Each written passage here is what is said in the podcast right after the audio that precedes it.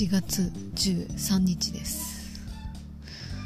個人的に今週は怒涛の1週間になりそうで、えー、今からビビり散らかしております、えー、こんな時だけ神様の存在に頼りたくなっちゃいます、えー、神様にもすがりたくなるんですけど、えこのような日々が続くとですねあの何て言うんですか？こう自分のことをこうジャッジされるような目線ではなくないというかあの